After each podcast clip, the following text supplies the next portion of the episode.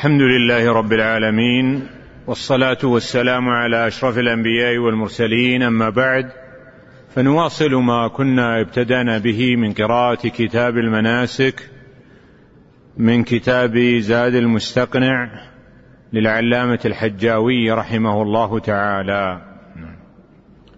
الحمد لله رب العالمين والصلاة والسلام على أشرف الأنبياء والمرسلين نبينا محمد وعلى آله وصحبه أجمعين.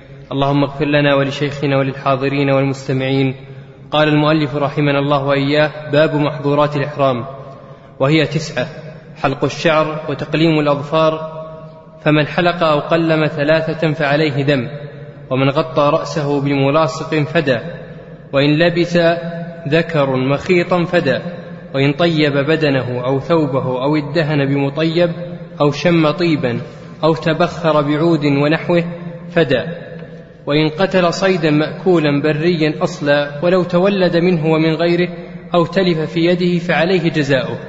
ولا يحرم حيوان إنسي ولا صيد البحر ولا قتل محرم الأكل ولا الصائل. ويحرم عقد نكاح ولا يصح ولا فدية. وتصح الرجعة. وإن جامع قبل التحلل الأول فسد نسكهما. ويمضيان فيه ويقضيانه ثاني عام. وتحرم المباشرة فإن فعل فأنزل لم يفسد حجه وعليه بدنه لكن يحرم من الحل لطواف الفرض وإحرام المرأة كالرجل إلا في اللباس وتجتنب البرقع والقفازين وتغطية وجهها ويباح لها التحلي. قال المؤلف هنا باب محظورات الإحرام. المحظورات هي الممنوعات المحرمات. واضيفت المحظورات هنا إلى الإحرام لأن الإحرام هو سبب الحظر والمنع. فمتى كان المرء محرما حرمت عليه هذه الأمور وإن كانت مباحة له في غير حال الإحرام. وأول هذه المحظورات حلق الشعر لقوله جل وعلا وأتموا الحج والعمرة لله فإن احسرتم فما استيسر من الهدي. ولا تحلقوا رؤوسكم حتى يبلغ الهدي محله. والمراد بقوله محله يعني الوقت والمكان الذي يجوز نحر الهدي فيه. والمحظور الثاني تقليم الأظفار. فإذا قلم الإنسان أظافره وهو محرم فإنه يكون بذلك عاصيا. وقد نقل إجماع الصحابة على هذا وأنه لم يوجد فيهم مخالف يقول بجواز تقليم الأظافر حال الإحرام. والإجماع السكوتي حجة شرعية يجب العمل بها. قال فمن حلق أو قلم ثلاثة يعني حلق ثلاث شعرات فأكثر أو قلم ثلاثة أظافر فأكثر فإنه حينئذ يجب عليه دم. والمراد بقول الفقهاء هنا فعليه دم أنه يخير بين ثلاثة أشياء. إما إطعام ستة مساكين من مساكين مكة. وإما أو في المكان الذي وقع المحظور فيه. وإما صيام ثلاثة أيام. في أي مكان. وإما ذبح شاة يخير فيها في أي مكان. فيدلك هذا على أن قولهم فعليه دم ليس على ظاهره مما يجعل الإنسان إذا أراد أن يطلب الفقه لا يكتفي بقراءة الكتب والمدونات لأن الفقهاء قد يتكلمون بالكلمة لا يريدون ظاهرها. فهنا ظاهر هذه هذه الجملة أنه يتعين عليه ذبح شاة. ولكن مراد الفقهاء التخيير بين هذه الأشياء الثلاثة.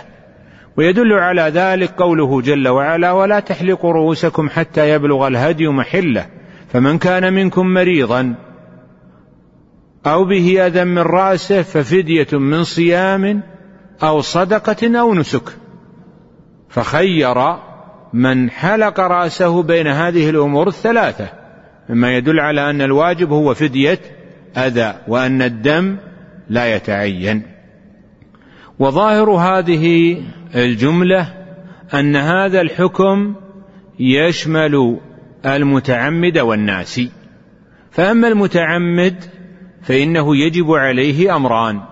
الأول التوبة إلى الله لأنه فعل محظورا من محظورات الإحرام متعمدا إلا أن يكون معذورا بعذر آخر كالقمل ونحوه. وأما بالنسبة للناس فجمهور أهل العلم ومنهم الأئمة الثلاث ومنهم الأئمة الأربعة يقولون بأن من أتلف أظفاره أو شعره فهذا تجب عليه الفدية سواء كان متعمدا أو ناسيا. قالوا لأن الفدية هذا من باب خطاب الوضع. وخطاب الوضع يشترك فيه الناس والمتعمد. ولأن الفعل هنا إتلاف. والإتلاف يجب فيه الضمان حتى على الناس. لو جاء إنسان ووجد ووجد سلعة كان قد باعها. عندك شمع بعته على زيت. فوجدته في المسجد. وجدت الشمع في المسجد.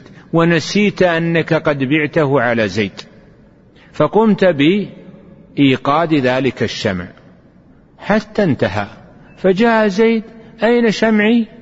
قلنا أخطأ فلان. فحينئذ يجب عليه الضمان. هل هو آثم؟ ليس بآثم لأنه لم يتعمد. لكن يجب عليه ضمانه. قالوا فهكذا هنا. فيه إتلاف فوجب عليه الضمان. ولأن الخطأ لا ينافي الضمان. كما أن القاتل خطأ يجب عليه الضمان بالدية. والقول الثاني بأن الناس في مسائل الإتلاف من مسائل محظورات الإحرام لا يجب عليه فدية أذى. قالوا لأن النبي صلى الله عليه وسلم قال إن الله تجاوز لي عن أمتي الخطأ والنسيان وما استكره عليه. وهذا خطأ أو نسيان. ولعل القول الأول أظهر وأرجح. وأما هذا الحديث فالمراد به نفي الإثم وليس المراد به نفي الضمان. فالتجاوز هذا في الإثم. ويدل عليه أن الله عز وجل أوجب الفدية على المعذور بحلق رأسه. فإن كعب بن عجرة لما تناثر القمل من رأسه وحمل إلى النبي صلى الله عليه وسلم وجد أنه معذور بحلق رأسه ومع ذلك أمره بفدية الأداء المحظور الثالث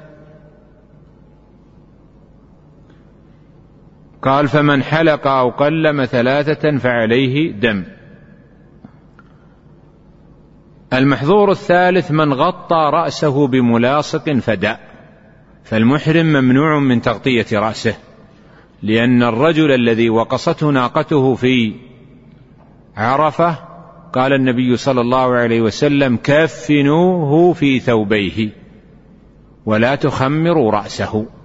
فدل هذا على أن المحرم لا يجوز له أن يغطي رأسه. ويدل عليه أنه علل هذا بالتلبية وأنه لا زال محرما. قال فإنه يبعث يوم القيامة ملبيا. فإن لكن تغطية الرأس إنما يمنع منها إذا كانت بملاصق. فأما إن كانت بغير ملاصق فإنه يجوز للإنسان أن يغطي رأسه بغير الملاصق. ومن أمثلة ذلك أن يدخل في بناء. فهذا البناء يجوز للإنسان أن يغطي رأسه بالبناء لأنه غير ملاصق. هذا إذا كان مستقرا لكن لو كان ما يغطى به الرأس وهو غير مستقر غير مستقر من مثل الشمسية ومن مثل غطاء السيارة. فهذا الصواب أنه يجوز للمحرم أن يغطي رأسه به ما دام غير ملاصق. ويدل على هذا أن النبي صلى الله عليه وسلم لما جاء في نمرة قبل دخوله إلى عرفة جلس تحت شجرة فقام أصحابه وأخذوا ثوبا فوضعوه فوق رأسه على الشجرة. من أجل أن يظلل عليه.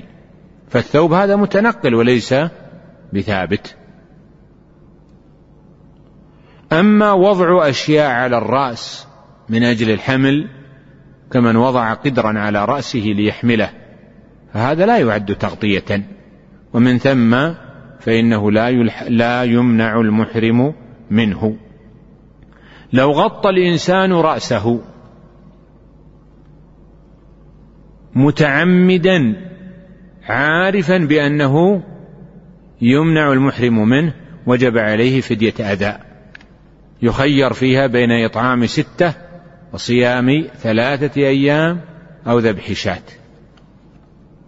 لكن من فعل ذلك ناسيا أو جاهلا فإنه لا يجب عليه فدية أداء لأن هذا العمل ليس فيه إتلاف. أما من احتاج إلى تغطية رأسه ففعله متعمدا كما لو كان هناك برد شديد أو كان هناك مريض يحتاج إلى تغطية رأسه. فحينئذ نقول فحينئذ نقول اختلف أهل العلم في هذا. هل يجب عليه فدية أذى أو لا؟ فطائفة يقولون تجب عليه فدية أذى. لأنه قد غطى رأسه متعمدا عالما بالتحريم. فيقاس على واقعة كعب بن عجرة. والقول الثاني في هذه المسألة أنه لا يجب عليه فدية أذى. وهذا القول هو الصواب لأن تغطية الرأس ليس فيها إتلاف. فمن غطى رأسه لحاجة فحينئذ لا يجب عليه فدية الأذى. وتغطية الرأس إنما يمنع منها الرجال المحرمون. وأما النساء فإنهن لا يمنعن من تغطية الرأس في الإحرام. وعند الرجال الأجانب يجب عليهن تغطية رؤوسهن. قال المحظور الرابع لبس المخيط. فإنه قد جاء في الحديث حديث ابن عمر في الصحيحين أن النبي صلى الله عليه وسلم سئل عما يلبس المحرم فقال لا يلبس القمص ولا السراويل ولا العمائم. فدل هذا على أن المحرم لا يلبس المخيط. ما هو المخيط؟ المخيط هو اللباس الذي فصل على قدر العضو. الفنيلة فصلت على قدر الأكتاف واليد والعضدين فحينئذ يمنع منها المحرم. الثوب هذا قد فصل على مقدار العضو فحينئذ يمنع المحرم منه. طيب. البشت هل يمنع المحرم منها أو لا يمنع؟ نقول يمنع المحرم من إدخال يديه في بشته. لماذا؟ لأنه أصبح الآن كأنه قد فصل على قدر العضو. طيب لو وضعه على كتفه فحينئذ هل يقال بأنه قد فصل على قدر الكتف فيمنع المحرم منها أو لا؟ اختلف أهل العلم في هذا ومذهب مالك والشافعي أنه لا يجوز للمحرم أن يضع البشت على هذه الحال يسمونه القبع. وعند أبي حنيفة أنه لا يعد قد لبس المخيط بذلك. وكل من القولين له قوته ووجاهته ومن ثم فإن المحرم يجتنبه. لكن لو قلب بشته فلبس أسفله ووضعه في الأعلى فحينئذ لم يلبس مخيطا باتفاق أهل العلم لأنه لم يدخل يديه ولا كتفيه. إذا لبس المخيط إذا لبس الذكر مخيطا فإنه حينئذ يكون قد فعل محظورا.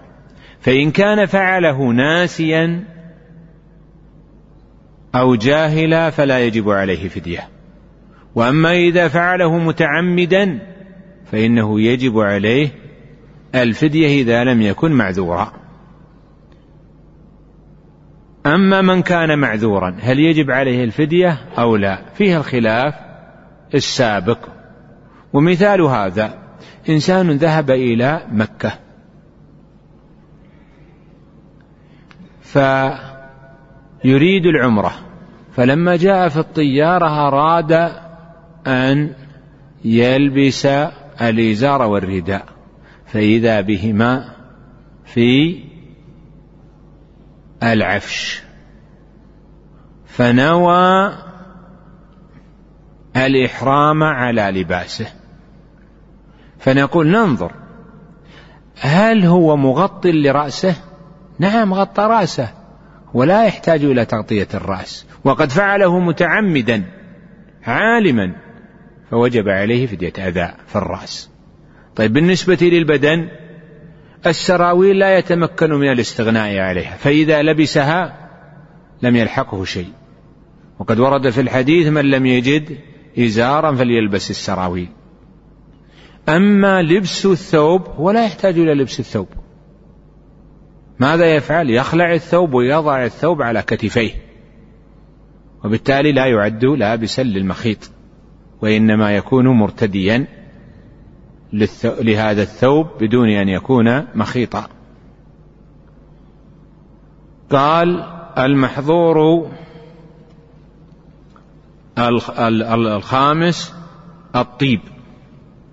فإن النبي صلى الله عليه وسلم قال في الذي وقصته ناقته لا تمسوه طيبا. فدل هذا على أن المحرم لا يصح أن يتطيب. وتقدم معنا أنه قبل الإحرام يشرع الطيب في البدن دون الثياب على الصحيح. وأما بعد الإحرام فلا يجوز الطيب. سواء كان الطيب على البدن أو كان على ثياب الإحرام. أو كان الدهن بأمر بشيء مطيب.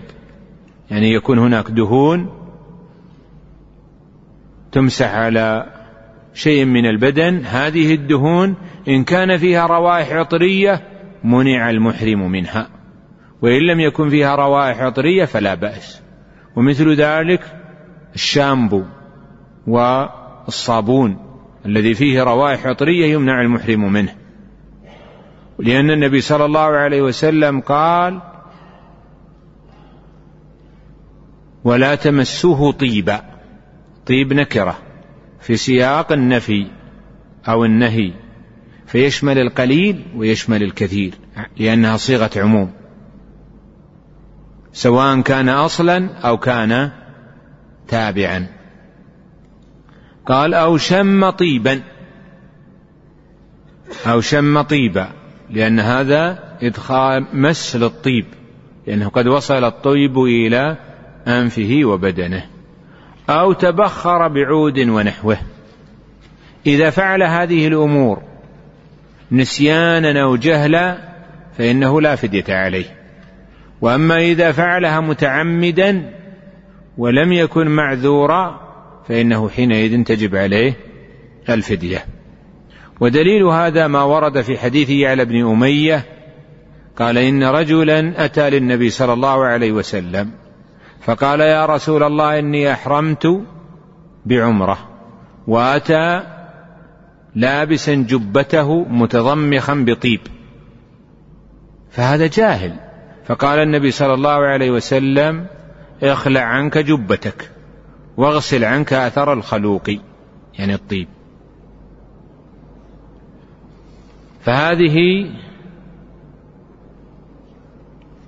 خمسة محظورات. المحظور السادس قتل الصيد.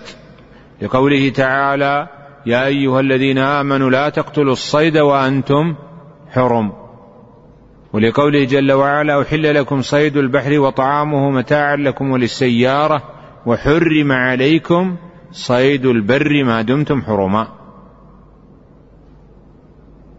وقال جل وعلا يا أيها الذين آمنوا أوفوا بالعقود حلت لكم بهيمة الأنعام إلا ما يتلى عليكم غير محل الصيد وأنتم حرم.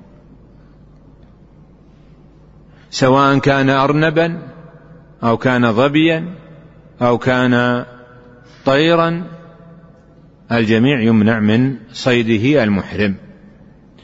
والصيد الذي يمنع منه له شروط. الشرط الأول أن يكون مأكولا. فالحيوانات غير المأكولة ليست من الصيد وبالتالي ليس في قتلها جزاء. لو دهست سيارة الإنسان قطة القطة ليست من الصيد المأكول وبالتالي لا يجب فيها فدية. ولا بد أن يكون الحيوان بريا. فأما الحيوانات الأهلية التي تكون عند الناس فإنه إذا ذبحوها لا حرج عليهم. عندهم أغنام في مكة فذبحوها. نقول يجب عليهم فدية؟ نقول لا يجب عليهم فدية. لماذا؟ لأنها ليست من الحيوانات البرية. ولا والحيوان إنما يكون بريا باعتبار أصله. لو كان هناك شياه قد توحشت وعاشت في البرية فدخلت في مكة. فأخذها إنسان وذبح واحدة منها. نقول لا يجب عليه فدية لأن هذا وإن كان حيوانا بريا ليس لكنه ليس بريا بأصله وإنما توحش بعد ذلك. هناك حيوان متولد بين حيوانين أحدهما صيد مأكول بري والآخر ليس كذلك. وقد يمثلون له بما إذا كان هناك ولد بين ظان وبين ظبا فهذا الحيوان المتولد يحرم صيده تغليبا لجانب التحريم. وقوله هنا ولو إشارة لوجود الخلاف في هذه المسألة. لو قدر أن إنسانا صاد صيدا فإنه يجب عليه إطلاقه. صاد صيدا في الحرم أو صاد صيدا وهو محرم فيجب عليه إطلاقه. وكذلك لو أحرم وتحت يده صيد وجب عليه إطلاقه. عند الشبك في حيوان مصيد. فأحرم والشبك معه. نقول يجب عليك أن تطلق هذا الحيوان المصيد ولا يجوز لك استبقاؤه. لو قدر أن هذا الحيوان المصيد الذي بقي في يد المحرم تلف. عنده ظبا فجاء الذئب فأكلها بعد إحرام صاحبها. نقول يجب عليك أن تفدي وتهدي لمساكين الحرم ما يماثلها. قال هذا صيد قد اشتريته بمائة ألف فكيف تلزمونني بفدية ببدل عنه؟ نقول هذا صيد لا يجوز لك الدخول به في الحرم لأن الله عز وجل نهانا عن ترويع من في الحرم حتى الحيوانات لا تروع. تقديرا لهذا البيت العظيم. فلما تلف هذا الحيوان في يدك فعليك جزاؤه. ومما سبق نعرف أن الحيوانات الإنسية كالشياه يجوز ذبحها. وكذلك صيد البحر. أحرم لمحاذاته الجحفة. فأخذوا صيدا من البحر. حينئذ نقول يجوز لهم. لقوله يحل لكم صيد البحر وطعامه. لو كان هناك آبار في مكة فيها أسماك. فإنه يجوز للمحرم ولغير المحرم اصطيادها.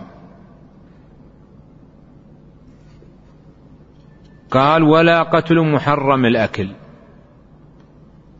يعني أنه لا يحرم قتل الحيوانات التي يحرم أكلها. وهكذا الحيوان الصائل. لو قدر أن هناك حيوانا مصيدا من مثل الظبي جاء هائجا يريد أن يقتل شخصا. فحينئذ نقول هذا صائل فيجوز قتله ولا حرج على المحرم فيه. لو قتل لو قتل الإنسان صيدا في الحرم فإنه يعد ميتة. لا يجوز للإنسان أن يأكل منه يعد ميتة. لا يجوز للإنسان أن يأكل منه.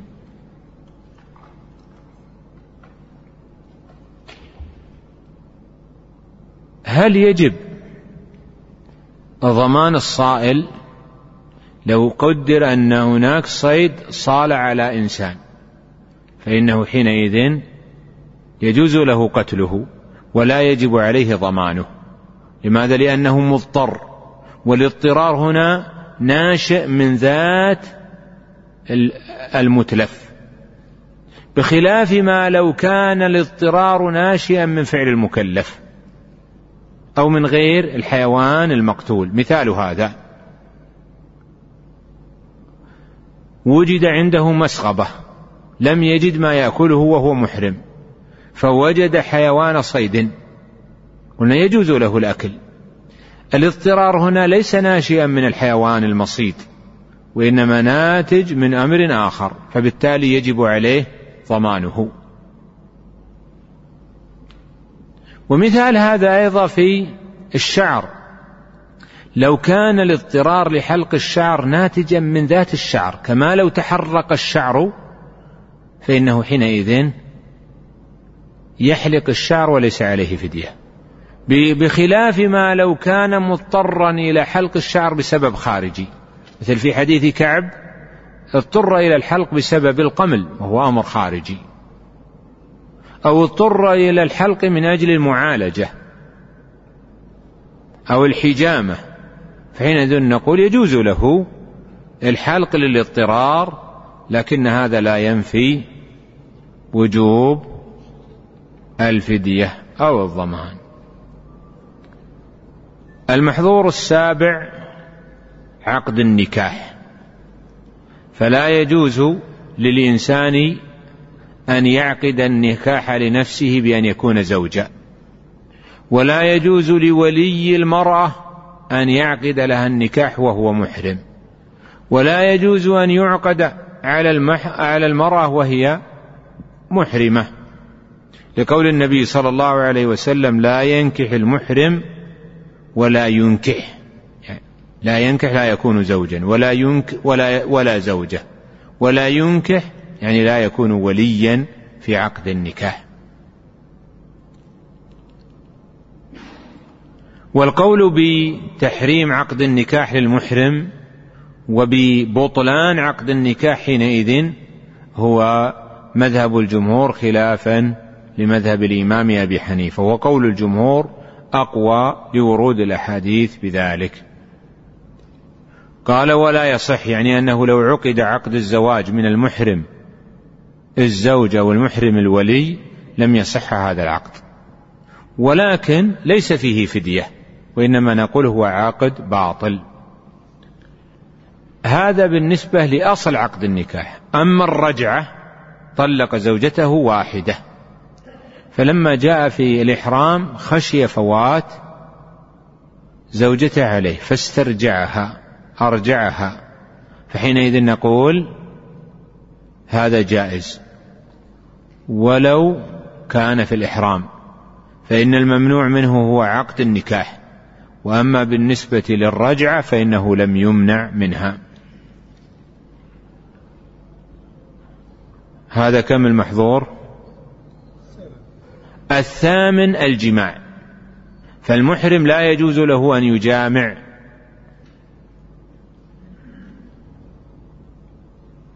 فإن الجماع ينافي حال الإحرام. فلو قدر أن إنسانا أحرم بعد فراغه من عمرة التمتع وتحلله وقبل الحج نقول هذا الجماع جائز. ولذلك قال جابر أينطلق أحدنا إلى منى وذكره يقطر منيا؟ أما إذا جامع في النسك قبل أن يتحلل بعد دخوله في الإحرام. مثال ذلك جامع يوم عرفة. فنقول هذا يترتب عليه أربعة أحكام.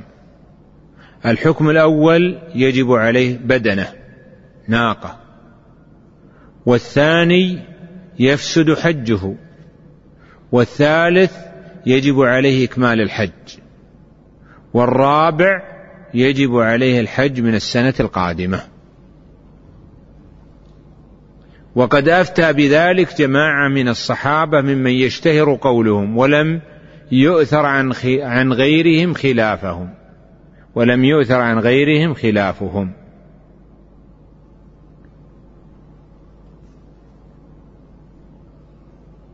ما سبق هذا بالنسبة لمن جامع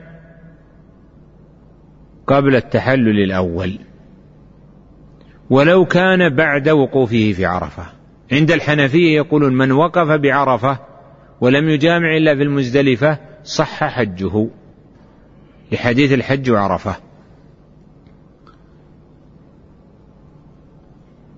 والجمهور يقولون بأنه لا زال في حقه محظورات الإحرام باقية لأنه لا يزال محرما. وبالتالي يجب عليه أن يفتي ببدنه كما أفتى بجماعة من كما أفتى بذلك جماعة من الصحابة. إذا جامع قبل التحلل الأول ولو كان ليلة مزدلفة فإنه يجب عليهم أربعة أمور. الأول فساد النسك. الثاني أنه يجب عليهما إكمال النسك. الثالث أنه يجب عليهما القضاء من العام المقبل. والأخير تحرم نعم الأخير من محظورات الإحرام المباشرة. هذا هو المحظور التاسع.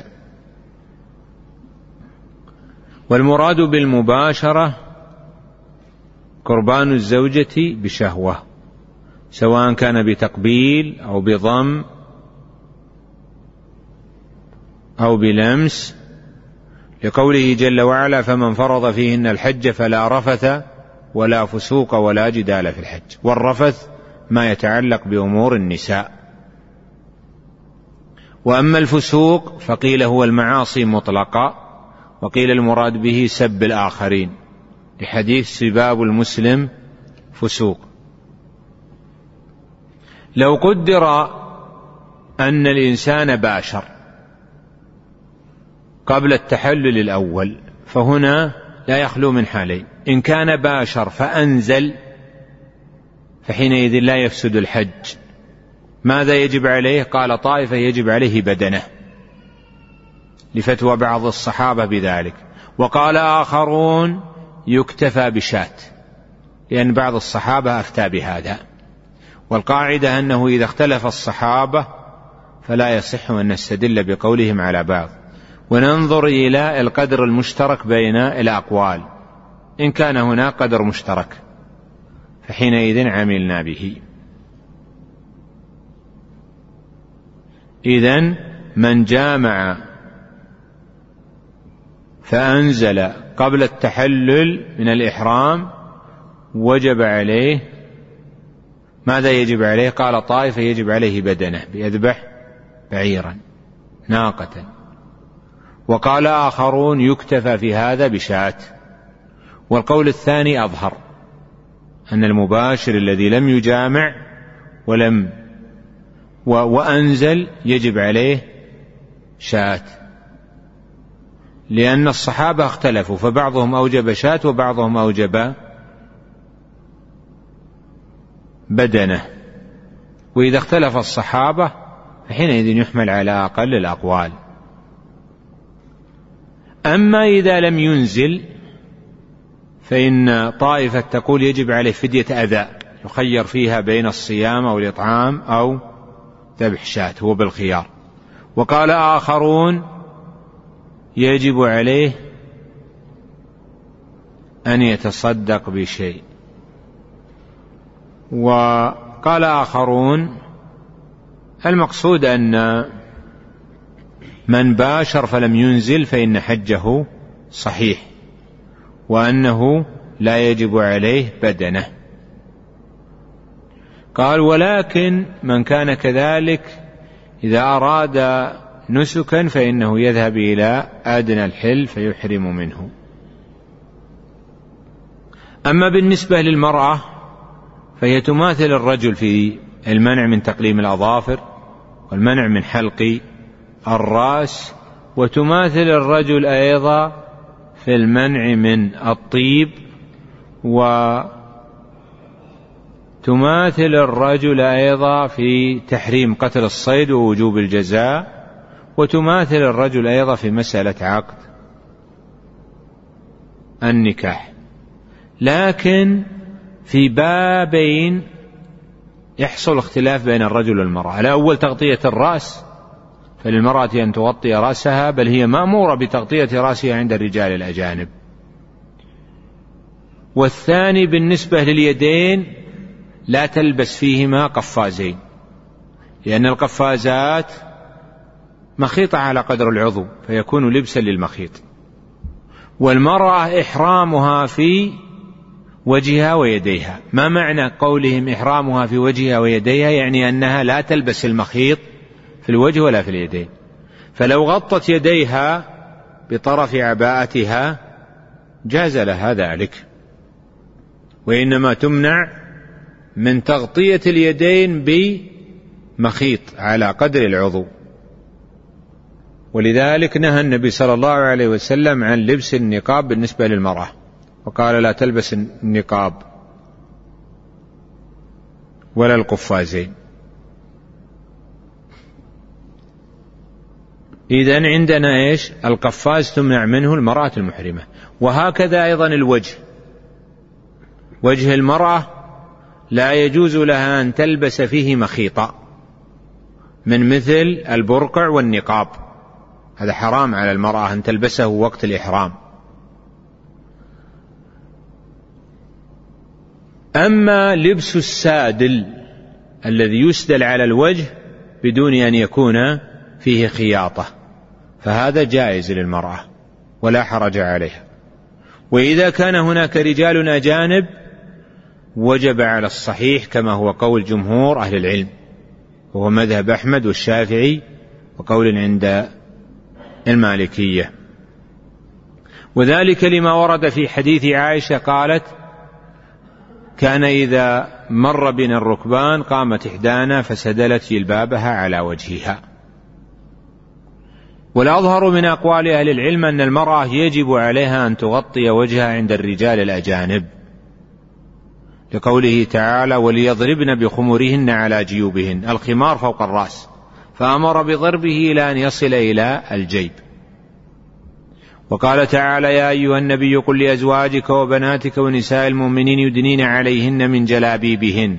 ذلك أدنى أن يعرفن. وقال جل وعلا وإذا سألتموهن متاعا فاسألوهن من وراء حجاب. ذلكم أطهر لقلوبكم وقلوبهن. وأرخص النبي صلى الله عليه وسلم للخاطب أن ينظر للمخطوبة فدل هذا على أنه في غير حال الخطبة لا ينظر إليها. قال أيضا تجتنب المحرمة البرقع والقفازين وتحت وتب وتجتنب تغطية وجهها. بعض الفقهاء يقول إن المرأة المحرمة لا تغطي وجهها لحديث لا تنتقي بالمحرمة.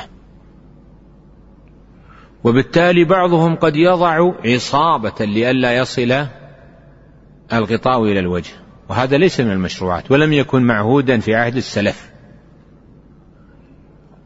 والصواب في هذا أن المرأة المحرم لا تلبس في وجهها مخيطا كبرقع ونقاب.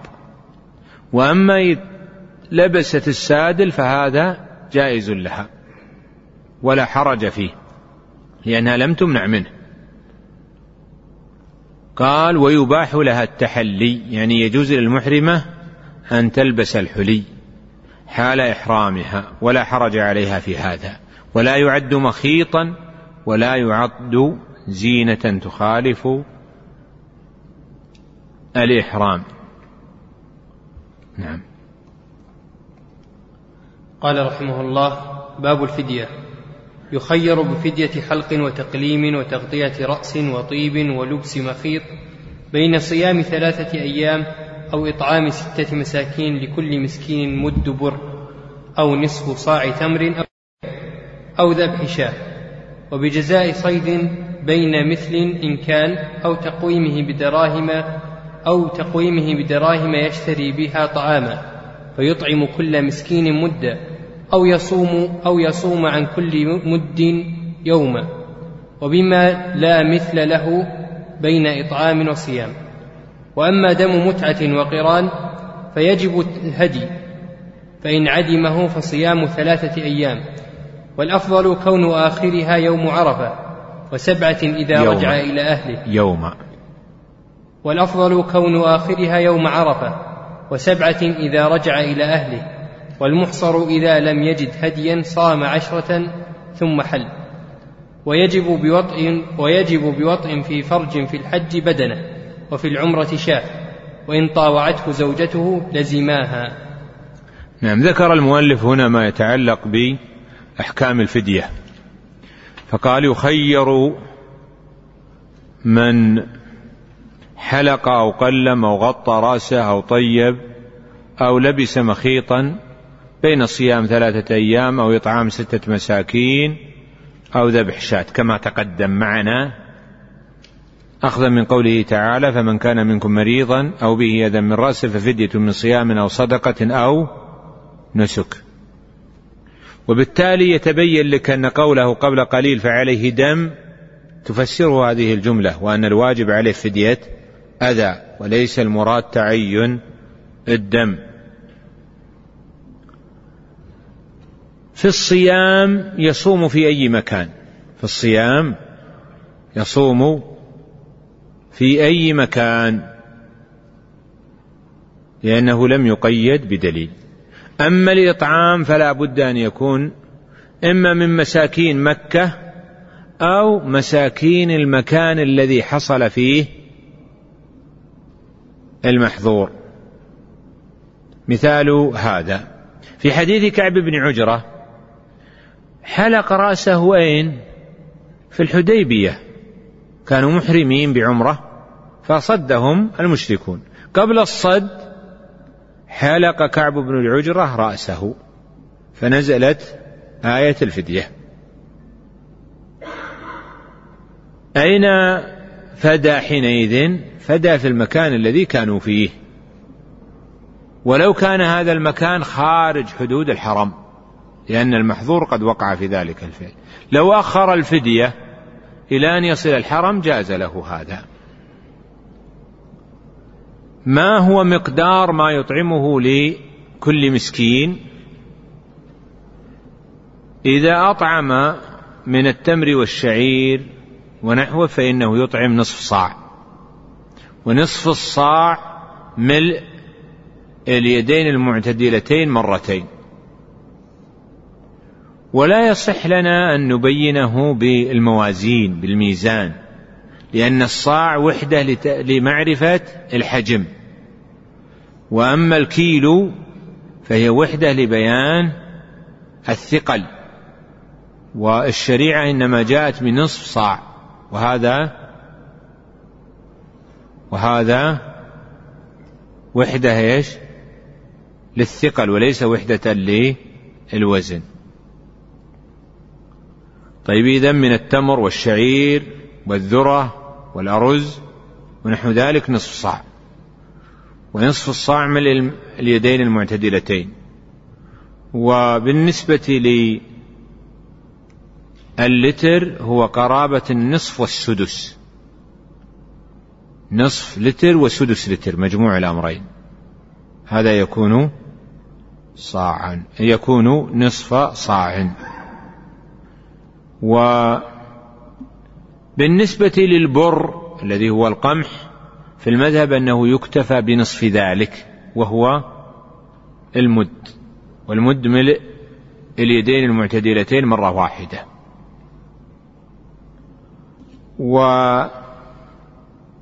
والقول بالتفريق بين البر وبين البقية قول طائفة كثيرة من أهل العلم والأظهر في هذا أن الصواب أن فدية الأذى إذا أرادها الإنسان بالإطعام فوجب عليه نصف صاع مطلقة من البر أو غير البر. لأن الأحاديث الواردة في فدية الأذى تدل على أن المراد نصف الصاع. ولم تفرق بين البر وبين الشعير والتمر. الخيار الثالث ذبح شاة في مكة لمساكين مكة. وستأتي أحكام الشاة المذبوحة. أما بالنسبة للصيد فإن الله تعالى يقول يا أيها الذين آمنوا لا تقتلوا الصيد وأنتم حرم.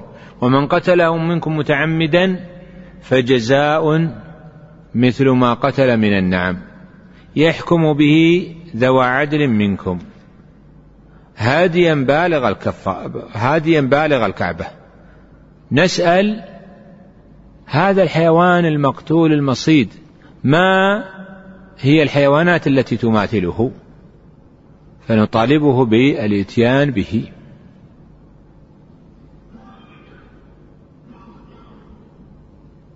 ثم قال جل وعلا هديا بالغ الكعبة أو كفارة طعام مساكين. بمعنى أنك تطعم نصف الصاع مسكينا. ثم قال أو عدل ذلك صياما. بحيث نقدر كم حجم ما يجب عليه على الصائد أن يقوم بإخراجه. فنطالبه حينئذ عن كل مد أن يصوم يوما. لكن لو قدر أنه قال أنا عاجز عن الصوم وعاجز عن الإطعام. فحينئذ نقول قال تعالى أو عدل ذلك صياما. بحيث يصوم عن كل يوم مد. يصوم عن كل يوم مد. فهذا يجزئ ليذوق وبال أمره. عفى الله عما ساء عما سلف. ومن عاد فينتقم الله منه. والله عزيز ذو انتقام. قال المؤلف وبجزاء الصيد يخير بين أن يكون هناك حيوان مثيل له. وبين تقويمه بدراهم قال أنا وجبت علي فدية خمسة آصع فنقول قومها. خمسة الآصع من النوع الجيد كم؟ يأتي ثمنها. ثم بعد ذلك نطالبه بشراء أو بتعويض من أتلف ماله في الطعام. إذن بجزاء الصيد يخير بين المثل. ذبح ظبيا يماثله شاة. اثنين يخير بين تقويم هذا المثل بحيث يسلم لوليه دراهم يشتري بها طعاما فيطعم عن كل يوم مسكينا. فيطعم كل مسكين مدة أو يصوم عن كل مد يوما. أما الحيوانات التي لا مثل لها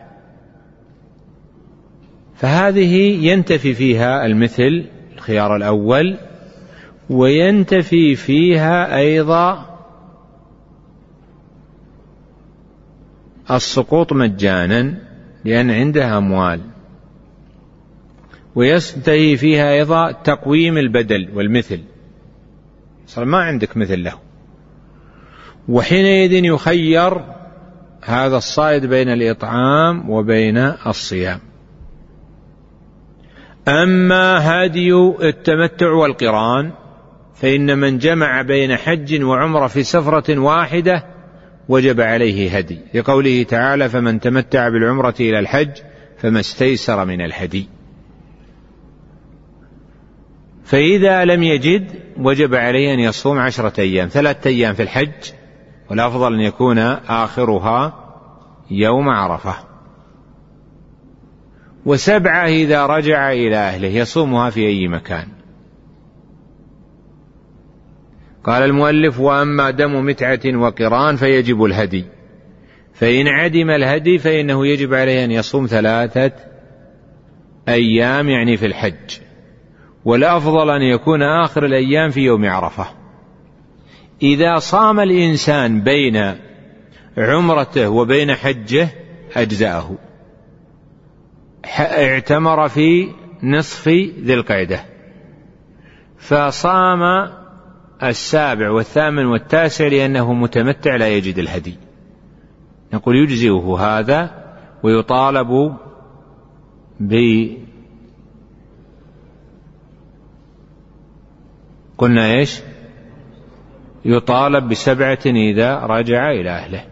وأما دم متعة وقران فيجب الهدي فإن عدمه فصيام ثلاثة أيام والأفضل كون آخرها يوم عرفة وسبعة إذا راجع إلى أهله. والمحصر إذا لم يجد هديا جاءنا محصر. جاءنا شخص يريد البيت يريد عمره أو حج أحرم في الميقات فمنع من الوصول إلى البيت. قيل له ارجع. أو حبس فحينئذ نقول يذبح هديه ويتحلل. كما فعل النبي صلى الله عليه وسلم في الحديبية. قال تعالى فإن أحصرتم فما استيسر من الهدي. إذا لم يجد هديا فإنه يصوم عشرة أيام في أي مكان في مكة أو في بلده. ما هي أفضل ما تكون؟ ما هي الأيام الفاضلة في الصيام الثلاثة أيام في الحج؟ قال المؤلف الأفضل أن تكون السابع والثامن والتاسع. وبعض أهل العلم يقول ما تكون إلا من أول شهر ذي الحجة كما هو مذهب مالك. وبعضهم يقول تكون بين عمرته وحجه ولو طالت المدة. وهذا القول الأخير لعله أرجح الأقوال.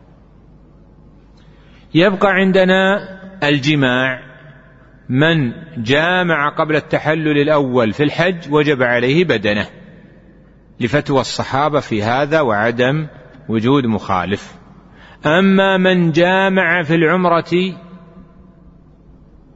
بعد الإحرام وقبل الطواف فهذا يجب عليه شاة وتفسد عمرته ويجب عليه إكمالها ويجب عليه قضاء هذه العمرة. لو قدر في الجماع بأن زوجته قد وافقته على هذا نقول هنا فديتان واحدة على الزوج وواحدة على الزوجة. وطائفة لا يجيبون إلا فدية واحدة عنهما ولعل القول الأول أظهر. لأن الحكم يتعلق بكل محرم تعلقا مستقلا فوجب على المرأة ما لم يجب على الرجل. نعم. قال رحمه الله فصل ومن كرر محظورا من جنس ولم يفدي فدى مرة بخلاف صيد. ومن فعل محظورا من أجناس فدى لكل مرة. رفض إحرامه أو لا. ويسقط بنسيان فدية, فدية لبس وطيب وتغطية رأس دون وطء وصيد وتقليم وحلاق. وكل هدي أو إطعام فلمساكين الحرم. وفدية الأذى واللبس ونحوهما ودم الإحصار حيث وجد سببه ويجزئ الصوم بكل مكان والدم شاة أو سبع بدنة وتجزئ عنها بقرة. إذا تكرر المحظور من إنسان مرات متعددة حلق جزءا من رأسه ثم حلق جزءا آخر فحينئذ نقول ننظر إن فدى بين الحلقتين فإنه يجب عليه فدية أخرى. أما إذا لم يفدي بينهما فإنه يكفيه فدية واحدة عنهما. لأن الله قال ولا تحلقوا رؤوسكم حتى يبلغ الهدي محله. فمن كان منكم مريضا أو به أذى من رأسه ففدية من صيام أو صدقة أو نسك. أوجب في حلق جميع الرأس فدية واحدة. أما ويستثنى من هذا الصيد. فإنه إذا قتل صيدا وجب عليه مثله. فإذا قصد قتل صيدا آخر وجب عليه مثل للصيد الثاني. ولا نقول تتداخل لأن كل منهما مقصود لذاته. تحريم قتل كل من الحيوانين مقصود لذاته. وبالتالي يثبت لكل واحد منهما حكم مستقل. أما إذا فعل الإنسان محظورا من أجناس مختلفة حلق رأسه وقلم أظافره نقول فديتان. طيب لو حلق رأسه وحلق لحيته أو حلق شعر بدنه وهو محرم فنقول هل هنا جنسان أو جنس واحد؟ بعض الفقهاء يقول جنسان وبالتالي يجب عليه فديتان والصواب أنه فدية واحدة. وذلك لأنهما جنس واحد فالمحظور هو حلق الشعر هنا وهناك. لو قدر أن الإنسان وجب عليه فدايا كثيرة. حلق رأسه فوجبت فدية. وقلم أظافره فوجبت فدية. وغطى رأسه متعمدا فوجبت فدية. ولبس مخيطا فوجبت فدية. قال إذا الحل من أجل أن أتخلص من هذه الفدايا الكثيرة أن أخلع الإحرام وأرفض الإحرام وأصبح حلالا. نقول هذا لا يعفيه من هذه الفدايا من جهة. والجهة الثانية أنه حكما لا يزال في الإحرام ويجب عليه أن يعود للإحرام مرة أخرى لأن الإحرام لا ينخلع بالرفض وإنما يتحلل الإنسان منه بكمال مناسكه.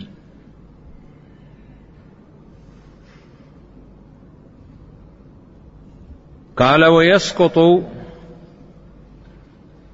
وجوب الفدية في حال النسيان إذا كان هناك إذا كان المحظور هو لبس المخيط أو الطيب كما في حديث يعلى بن أمية أو تغطية رأس بدون أو تغطية رأس.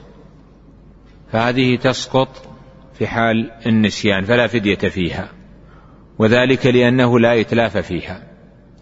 أما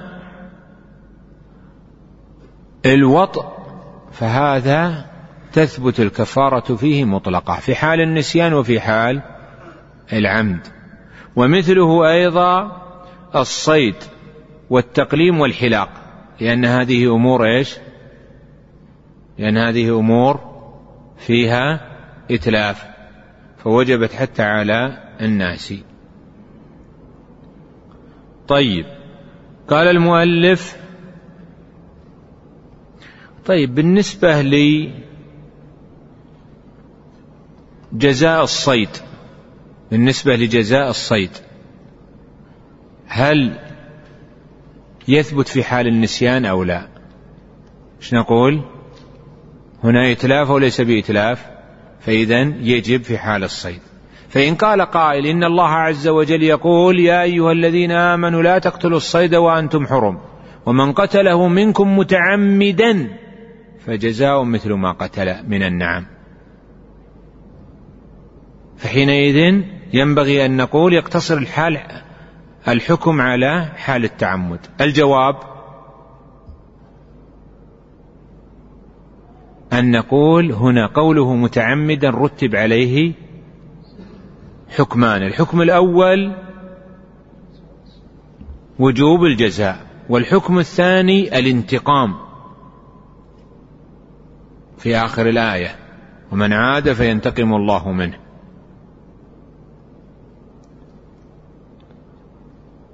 لأنه قال ليذوق وبال أمره. ويذوق وبال أمره هذا في المتعمد. فالمتعمد له عقوبتان. وأما الناسي فإنه ليس له إلا عقوبة واحدة وهي الجزاء. وأما ليذوق وبال أمره فليست في حقه. ويدل على هذا أن النبي صلى الله عليه وسلم قال في الضبع كبش. ولم يفصل بين كونه عمدا وكونه نسيانا. طيب. قال المؤلف وكل هدي أو إطعام فالأصل أن يكون لمساكين الحرم هذا هو الأصل. تذبح في مكة. ما يصح تذبح خارج حدود مكة. وفدية الأذى إذا ذبحت شاة أو إذا تركت واجبا وجب عليك دم يجب أن تذبحه في مكة وتعطيه مساكين مكة. أما الهدي هدي التمتع والقران يجوز للإنسان أن يأكل منه لأن النبي صلى الله عليه وسلم أكل منه. قالت عائشة دخل علينا بلحم. فقلنا ما هذا؟ قالوا ضحى رسول الله صلى الله عليه وسلم عن نسائه بالبقر يعني ذبحه في هديهن تمتعا أو قرانا. كذلك في الإطعام الأصل أن يكون لمساكين الحرم. وفدية الأداء إذا اختار الإنسان فيها الإطعام فإنه يطعم في المكان الذي حصل فيه السبب. سواء حلق الرأس أو تقليم الأظافر أو نحوه. كما فعل كعب بن عجرة فإنه أعطى مساكين الحديبية وهم خارج حدود الحرم. كذلك في دم الإحصار ومنع من مكة. وبالتالي أين يذبح دم الإحصار؟ في المكان الذي منع فيه. كما فعل النبي صلى الله عليه وسلم وأصحابه لما منعوا في صلح الحديبية ذبحوا الهدي أو ذبحوا دم الإحصار في الحديبية. أما الصوم فإنه يجزئ بأي مكان لأنه لم يرد تقييده بمكان. إذا قلنا في قوله أو نسك هذا إن ذبح شاة أجزأه لكن هل يكفيه سبع بدنة؟ سبع البدنة يكفي في الهدي. لكن لو ترك محظورا لو ترك واجبا أو فعل محظورا فهل يجزئه أن يذبح أن يذبح مع جماعة بحيث يكون نصيب السبع بدنة أو سبع بقرة؟ اختلف أهل العلم في هذا والمذهب أنه يجزئه لأنه يجزئ في الهدي فأجزأ في الفدية. والقول الآخر بأن الله عز وجل قال أو نسك. وفي الحديث قال النبي صلى الله عليه وسلم اذبح شاة. ولم يرد دليل يدل على جواز الاجتزاء بسبع البدنة عن الشاة. في هذا الباب فيتوقف على ما ورد في الشرع. وإذا ذبح الإنسان الشاة أجزأته بيقين وبذلك لعل المرء يقتصر عليها. نعم. تبون نقف ولا نواصل؟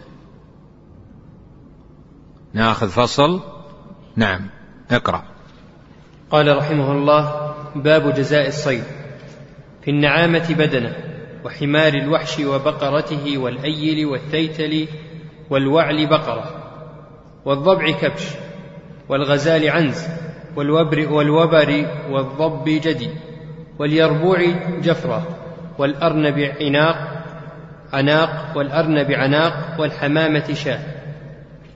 واصل. باب صيد الحرم. يحرم صيده على المحرم والحلال وحكم صيده كصيد المحرم ويحرم قطع شجره وحشيشه الأخضرين إلا الإذخر. ويحرم صيد المدينة ولا جزاء ويباح الحشيش للعلف وآلة الحرث ونحوه وحرمها ما بين عير إلى ثور. قال المؤلف باب الجزاء الصيد. الله عز وجل يقول فمن قتله منكم متعمدا فجزاء مثل ما قتل من النعم. يحكم به ذوى عدل فدل هذا على أن الواجب المثل.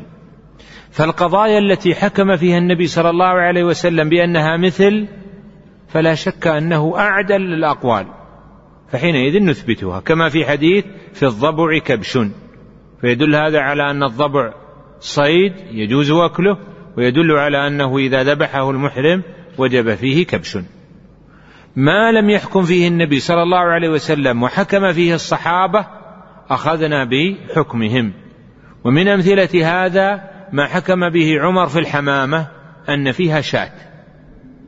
قد يقول القائل الحمامة صغيرة والشاة كبيرة. نقول حكم به الصحابة وهم من أصحاب العدل أعدل من غيرهم. وما لم يوجد فيه حكم من الصحابة فإنه حينئذ نخرج فيه ذوي عدل فيحكمان فيه. ثم ذكر المؤلف هنا بعض ما حكم فيه النبي صلى الله عليه وسلم أو حكم فيه الصحابة. فقال في النعامة بدنة يعني ناقة. وفي حمار الوحش وبقرة الوحش. الحمار الوحش المخطط. أما الحمار الأهلي فهذا ليس فيه جزاء لأنه ليس صيدا. أما حمار الوحش فيجوز أكله فبالتالي فيه بقرة. وهكذا بقرة الوحش. والأيل.